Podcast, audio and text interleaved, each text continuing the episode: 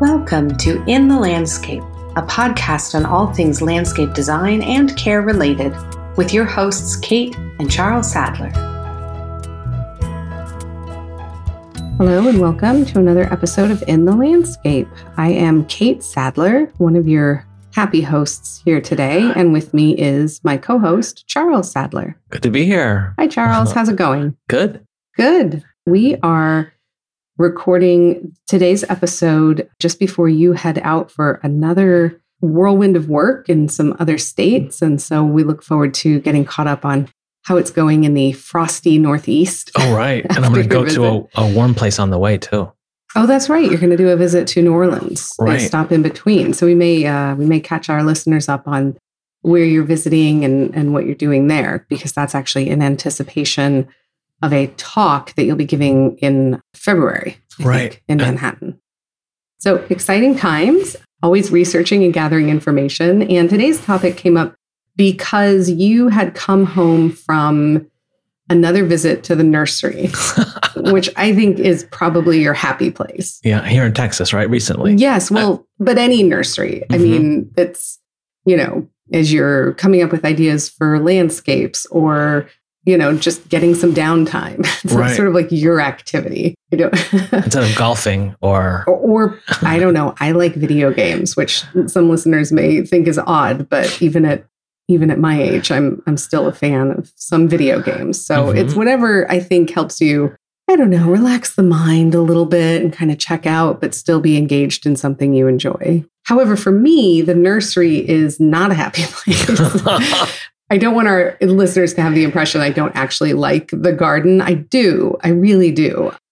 But, you know, growing up, my mom, a huge garden enthusiast, and she would sort of like drag us to the nursery while she went shopping. And I think I would rather have been doing something else. Yeah. It's like watching paint dry. If you're not a plant person, it's like, what's the big deal here? A little bit. I mean, it's like, it's pretty. The very first sort of impression of any nursery is like, wow, there's lots of plants and lots of color. It's very exciting. But the, the discernment that you need to kind of go down the aisles and find what you're looking for is it's irrelevant if you are not envisioning a garden in a way because mm-hmm. it's like okay well i like purple flowered plants. So I guess I could go look at those in particular, but I, I don't have an agenda. I don't have a program. Right. It'd be like going to an art supply store. It's that's a good yeah, gonna, good analogy. The goal is I'm going to create something. Yeah. Are you going to knit or are you going to paint? And I do knit, so I do know all about. You go and you select your colors. You know which you you're know what you're looking for. Yeah, yeah. And the gauge of your needles and what's appropriate. So that's yeah, that's a good crossover. And I'm sure some of our listeners have other other ideas there. So it helps to have a plan.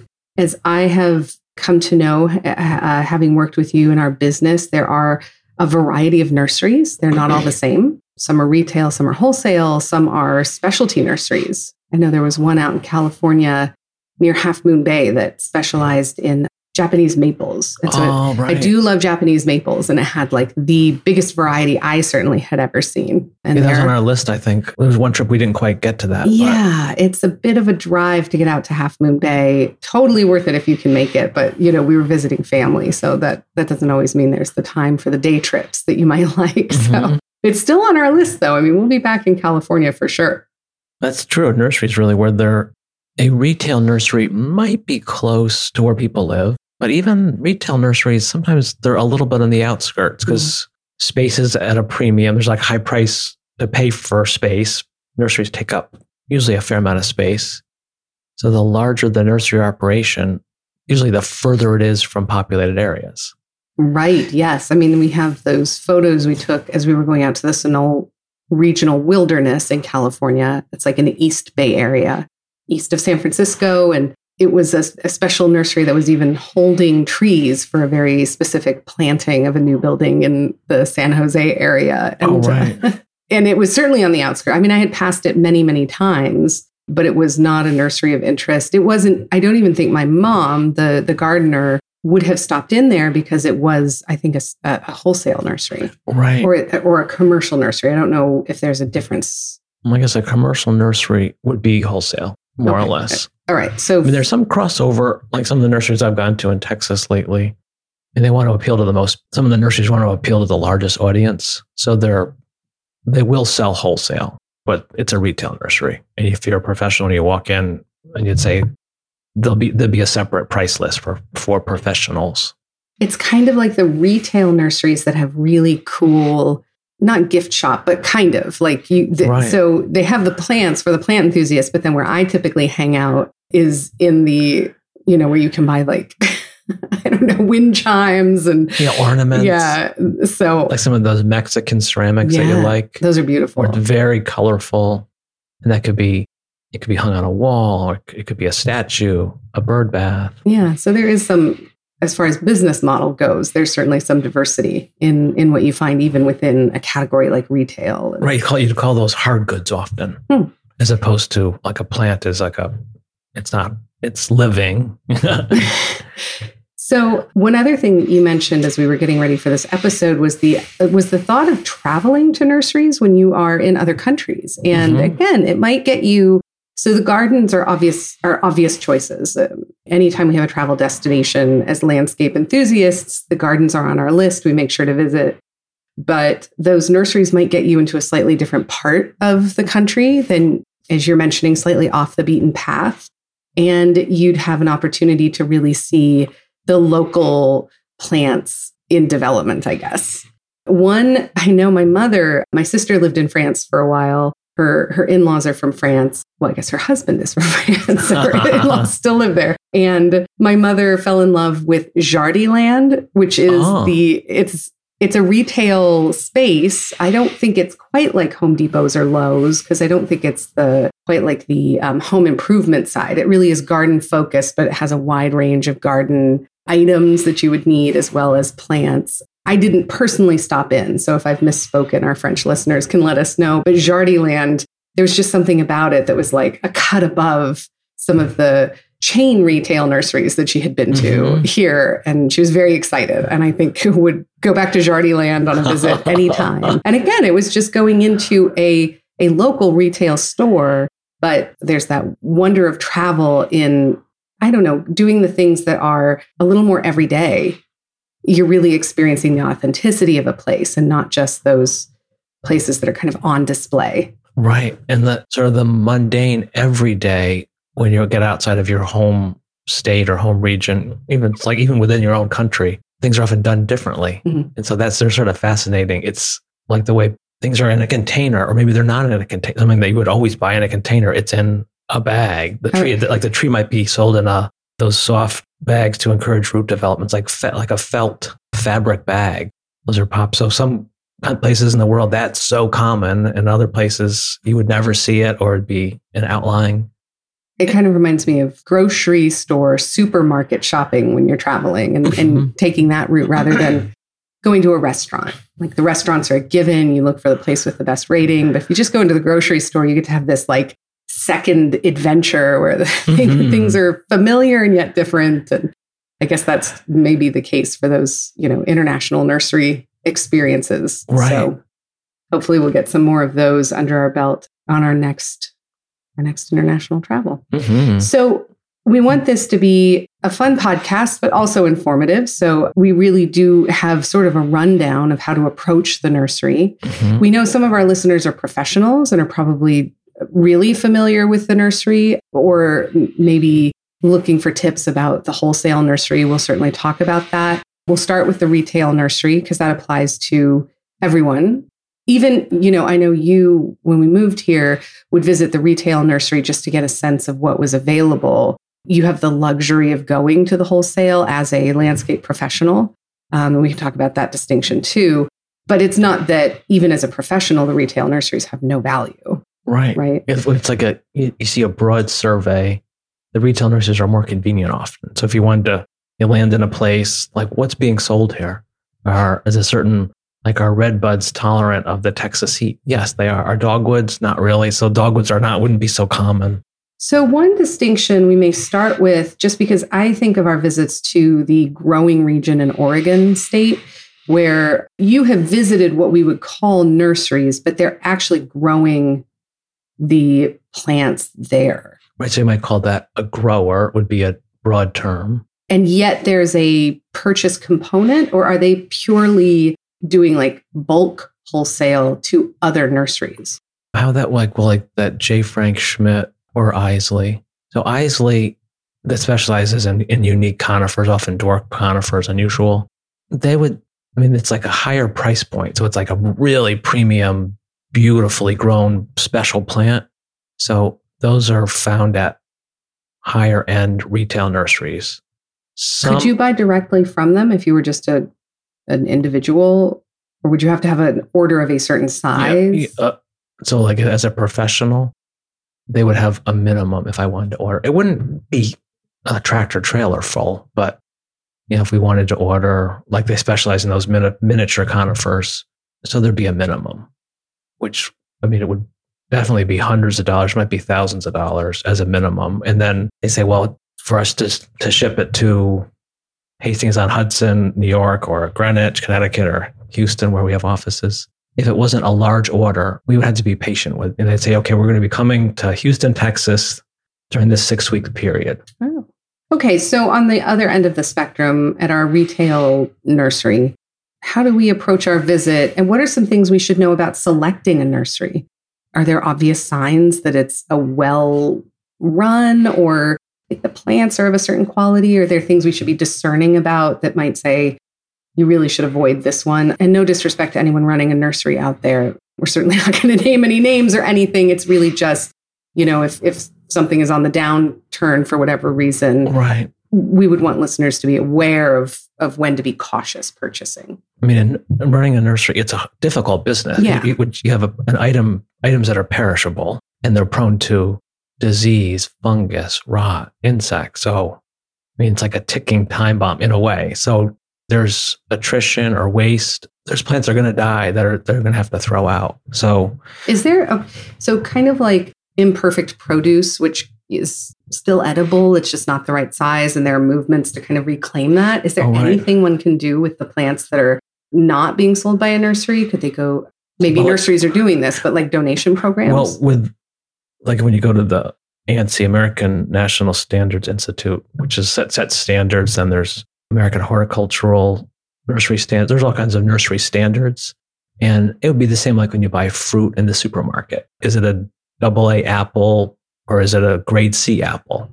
Maybe a grade C or D apple is going to be used for applesauce. Mm. And a grade double A is you're going to have that, you're going to eat that in your hand, possibly. So for the nurseries, it'd be the same. So there's, I mean, common phrases when I go to wholesalers, they'd say, oh, you know, those uh, oaks, those are more like like construction grade or contractor grade or builder grade. So that's when you're putting in a new development, they're going to be ordering 1,300 oak trees. And so they're perfectly, they're perfectly viable, healthy. It's not a specimen. It's not the most beautiful version of that. So maybe the question about what happens to non sellable grade plants is another is a question specifically for nursery people. Do those get donated to school planting jobs? Or is it that if it doesn't reach a certain, you know, the apple is still edible if it's not the right size, but maybe the plant just won't grow if it doesn't meet these standards and it's not worth someone else taking the risk of trying to nurture it if if all the industry people haven't been able to get it to that stage then right. it's just not i mean there, so there'd be like the premium retail or premium wholesale grade. And then there's a range within that yeah. where it's perfectly viable. Then there's a range where it's not viable. The okay. tree has crossing branches. I mean, there's different parts of the country as I travel where some of the horticulture the horticultural standards are higher than others. There's parts where it's like really high and it's the people, whether it's retail or landscape designers, landscape architects selecting the plants. which people have explained this to me in horticulture around the country if the quality is somewhat based on on the demand. So if if people are not buying it, they're like, we're not going to accept this quality.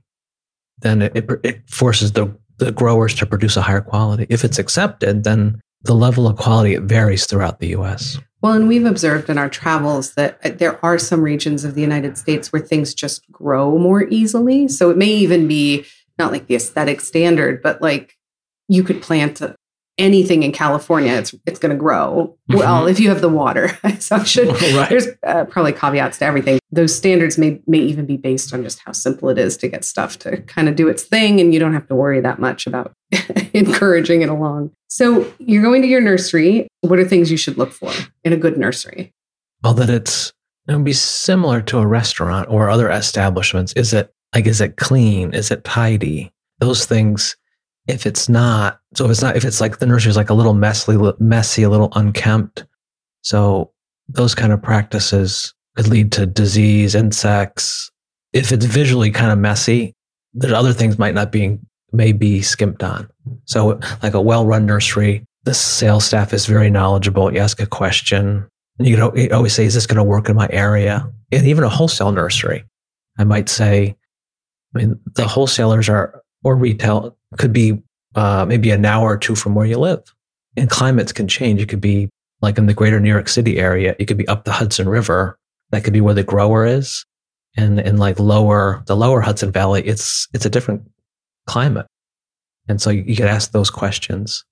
Now, once you're, or maybe even before you head to the nursery, what should you be prepared for? Assuming you're not one of those special class of people, the plant addicts that are out there, maybe even listening, where any trip to the nursery, or as in your case, any trip to the nursery is a good one. But if you really have an agenda, when are you ready to go to the nursery? This is a little like the, I think, the design question where I'm like, Mhm.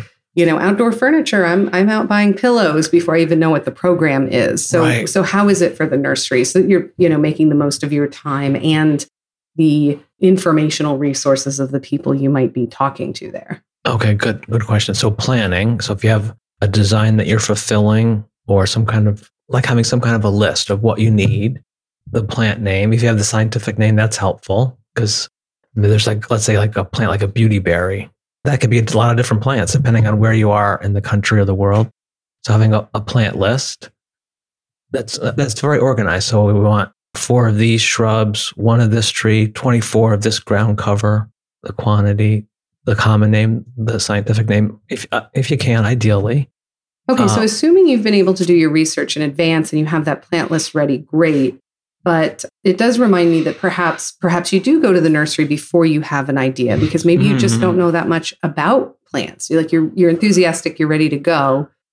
And uh, we actually have a great new course in our online courses kinggardeninc.com forward slash online dash courses if you're interested of course it's not for everybody it's really a beginner's series and it talks Mhm. about reading a few different labels that are important for basic gardening. And one of those just happens to be the plant label that Oh, you right. can't, had I, for example, when my mother was visiting her, her nurseries and bringing me along, had I stopped to actually read the plant label, I, I would have been gathering information about Mhm. plants, such as the scientific name and then some other important factors to growing them successfully. So it is possible to go and make, I guess, see what you what you like, gather that information, and then assess it in terms of your space. Right, there could be a couple of different trips. A nursery could be an education source.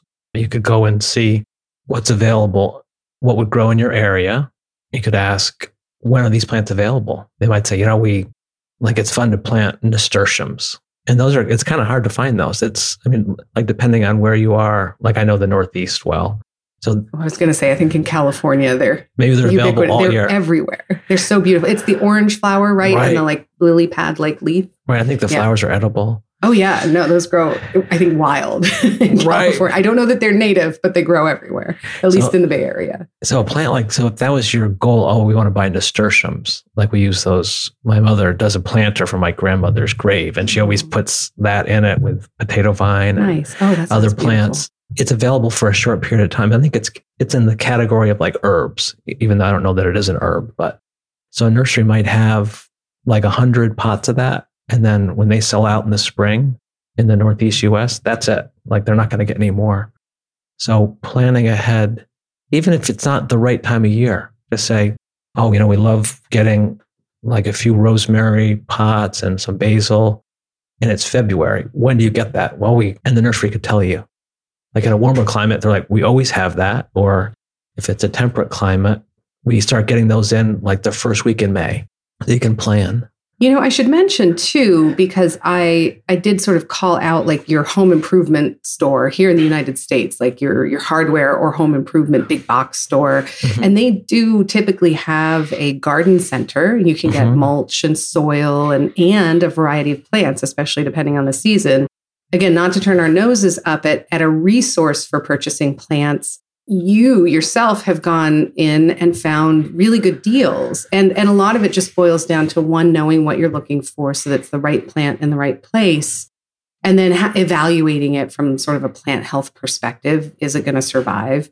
And then those plants once they're under your care can be really nurtured along into like great additions to the landscape. So mm-hmm. it's not to say that any one place is you know there are certain I'm sure really, really great retail nurseries in the mm-hmm. around the country. But your your big box home improvement store may also have good resources. Right.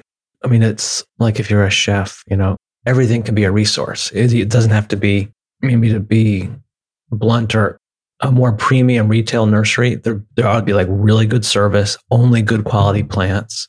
So you couldn't go too far off track with those. But it's like you're going to pay the highest price but they're not going to steer you wrong. It's a more knowledge. If you're very knowledgeable, where I can sort of see like a diamond in the rough, you know, right. at, a, at a place where, I mean, some of the, the retail that sells larger quant- quantities, it's not as high a grade. The plants are not like a double A grade. But like you said, once you plant it, you care for it, it can quickly do great. yeah, great. So, are there people at nurseries? I suspect there are who are horticulture experts and knowledgeable like if you're speaking their language you're giving them scientific names and such. And can they give you information about what would be good for a specific spot? Or i guess one question is like when does it cross over because we're advocates for people in the industry like when does it cross over into maybe you should consult a professional as opposed to visiting the library and talking to the reference librarian like getting information from the nursery people when you're there. Okay. That, I don't know if that makes sense. No, but. that sure does because there is a lot of crossover. I guess my sense is to be open and you never know where, where there'll be good information. So some of the better, in the wholesalers I visit, the people, that are often knowledgeable about the plants that they sell. I wouldn't call them horticulturalists though, where at the better retail nurseries, there are people that they often do in-house design so it's it wouldn't be on like the grandest scale usually but for lots of basic landscape design and installation they'd be perfectly serviceable.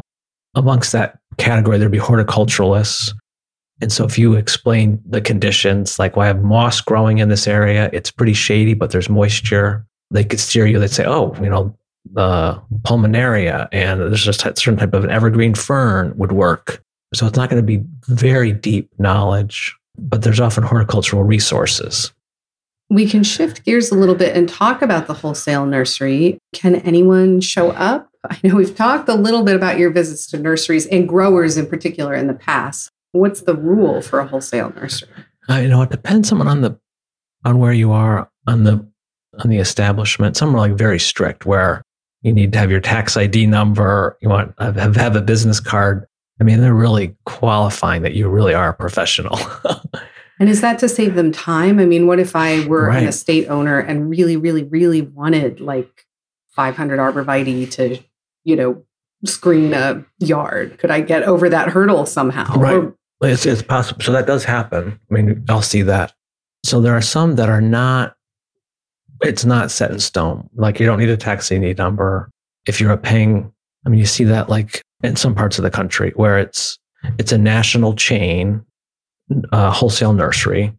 Sometimes they're not as strict, you know, because they have a giant volume. But you are going to need to go in there with wholesale purchase expectations. Like, right. you better be sort of reserving a certain quantity, or you really would be wasting their time. Correct, right. To a certain extent. I mean, the wholesale is very different than the retail. There's yeah, it's not as fun. It's. I mean, I'm already. I've, I've already learned to sort of love the retail nursery experience with you and my mom and that history. But the wholesale nursery I've been to, it's down to business. Like they're, you know, men are driving the, the for the most part, men. Like the loaders. But they're, yeah, driving loaders. They're, you're pulling buckets of plants and I mean, the it's, sizes it's dangerous too. I mean, like when they say hey, wear appropriate footwear, no dog, don't bring your dog. I mean, which might sound silly, but some people everywhere they go, they have their dog. Don't bring your no children. I mean, people get backed over by machines. People get hurt, or you know. So it's when we've taken summer interns or other new employees. Somewhat like running like the riot act. Like this is serious business. You're not you're not drinking your coffee. It's there's machines loading. There's trucks loading. So for a wholesale setting, really have your your list really tightly written all on one page, double check it.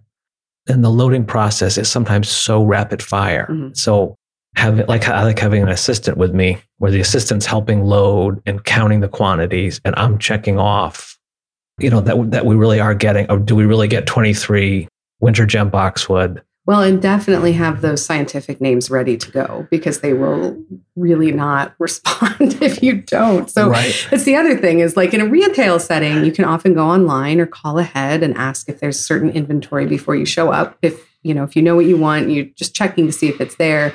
With the wholesale nursery, it's a real job to call with your list and see what the availability is. And then as I've observed from you in your practice, you always go and look at the plants. Like Yeah. there's almost, you know, buying plants sight unseen is just not, it's not a good idea. And I suppose you, you know, in the day and age of of online shopping, which I admit I'm a big fan of, uh, for the most part, you know, it's like not trying on your clothes or something. Like you you might end up regretting it if you haven't seen the specific specimen that you are going to be planting in the spot that you have set out for it. Right, inspecting it. So for me, it's there's often a scouting visit where it's some of the better. I mean, well, it's more convenient. Some of the more convenient wholesalers still have their plant availability online, which is like a password protected. You can log in and see what quantity they have. It's not up to date to the minute usually, but the norm is that that's not available, and they're not the greatest on the phone. You know, it's what they're great at is like producing beautiful plants. Right. And Again, all due respect, they're not the greatest on the phone, or if they're not the greatest on the phone, it's because they're busy growing. Right. know, so it's like it's like no disrespect. Yeah. Like they're not really in the They're not there to chat with you. they're not in the customer service. Their primary is like volume production Sure. of plants, which they do beautifully. So depending how far away the nursery is, if it's in, I mean, there's places we've dealt with that are many hours away. It might be a six hour drive, four hour drive. So places like that, it has worked where I called. So this is, I'm looking for this quantity of this type of a tree, of a hawthorn trees. And they sent photos. And that was Mm. perfectly, it was a very reputable company. The photos were very clear. They had, we- it's, you want to have somebody have, have a person in the photo for scale. Mhm. And there's even like the uh, measuring rods with one foot intervals. So you can say, okay, this is really is 18 feet. And that can work pretty well. So one part of our episodes that I give a little bit of short shrift, but it's something it's the, it's the part of the research that you get really excited about, and some of our listeners may also be interested. So I don't want to overrun it with me talking about whatever. Is some of the numbers uh, from the industry? Um, Oh, right. When we looked up um, U.S. Department of Agriculture. And so let's see the numbers here. So there's about 20. So, like, one of the latest censuses is 2014. I think it's done every five years, it looks like. So there's about 23,000 operations in the United States that are growing ornamental horticulture. So that's a lot. Almost all of them, like almost like I think it's 96% of them are doing $100,000 or more in sales. So $100,000. So there's, so most of them are pretty good size. It's, there's quantities and the majority of what's being grown and sold is what they call nursery stock, which would be trees and shrubs, but even saying that hundred thousand dollars in sales and above, which is um, wholesale, which is, which is a lot less than retail. I mean, it's maybe it's one fifth, one half. It's a lot less. Well, like, I guess where I was going with that though is is it still often family run or Mhm. small not small operations, but like you're still supporting a small business in essence. Like even if they really have it together and they're doing a relatively high volume of sales, it's it's a lot of hard work. It's boots on the ground. It's really people invested in this as sometimes a generational industry. Right, And so- multi-generational. And so, you're having an opportunity when you you know seek out and visit different nurseries maybe not just your home and garden store but privately owned nurseries in your in your area you have an opportunity to support something like that if that appeals to you you're right from some of that, that business training that i did pretty recently a small business defined by the government is 500 employees or less so most of these would be 500 employees or less it's so it's like it's made up of small businesses is really how the whole country runs that even these very large chains, their local presence might be like 60 employees or 10 employees. And then as far as the expenses of how's all this money uh, being spent, the majority of this nursery industry is is the is the cost of the labor to produce it. So that's like they're saying it's like about four billion dollars. It's less than two billion for the seeds, plants, vines, trees, that like raw material. They're starting with like a small, and then containers, gasoline, other. That's a very small percentage. So it's it's skilled labor and it's large quantities of land. So the land's generally pretty low cost to enable you to do it. In places like Oregon, there's plenty of water. The water is almost free. You're not paying for water. They often have a retention ponds or lakes. So they're watering the plants and that, that runoff is going back on site. So they're not paying, they're really not paying out of pocket for water. Well, and you mentioned skilled labor, but it it's seems like kind of one of those industries that maybe there aren't as many of in this day and age where it's a trade more than, you know, a, you know, you don't necessarily have to go and it's like on the job training years of college or right. something to be able to do off. it. So it's a it's a it's a you're potentially working for like a good supportive employer, again, family owned. I just have come to discover visiting the various nurseries the people seem happy to work there. You're mm-hmm. outside, mm-hmm. you're working with plants, which is really, it's obviously something we love. So it's, you know, I think something that the people who work there love. And again, it's just a nice environment to be a part of when it's really cooking along and going well. You're right in every climate, even climates that are subtropics where it's mild, there's still a busy season and a quiet season. And it's all weather too. So it's can be really warm, like 100 degrees, hot, sunny, 100 degrees Fahrenheit, and then freezing cold. I mean, even like in Florida, it can get it can get cold where you need a winter coat. There's like a lot of production in Florida that's in greenhouses. And so there's maintaining like everyone's fears that the greenhouse runs out of like whatever power it's run on, and then there's a frost and the plants die inside, which that happens like all the time. so there's a lot of oversight on these big operations.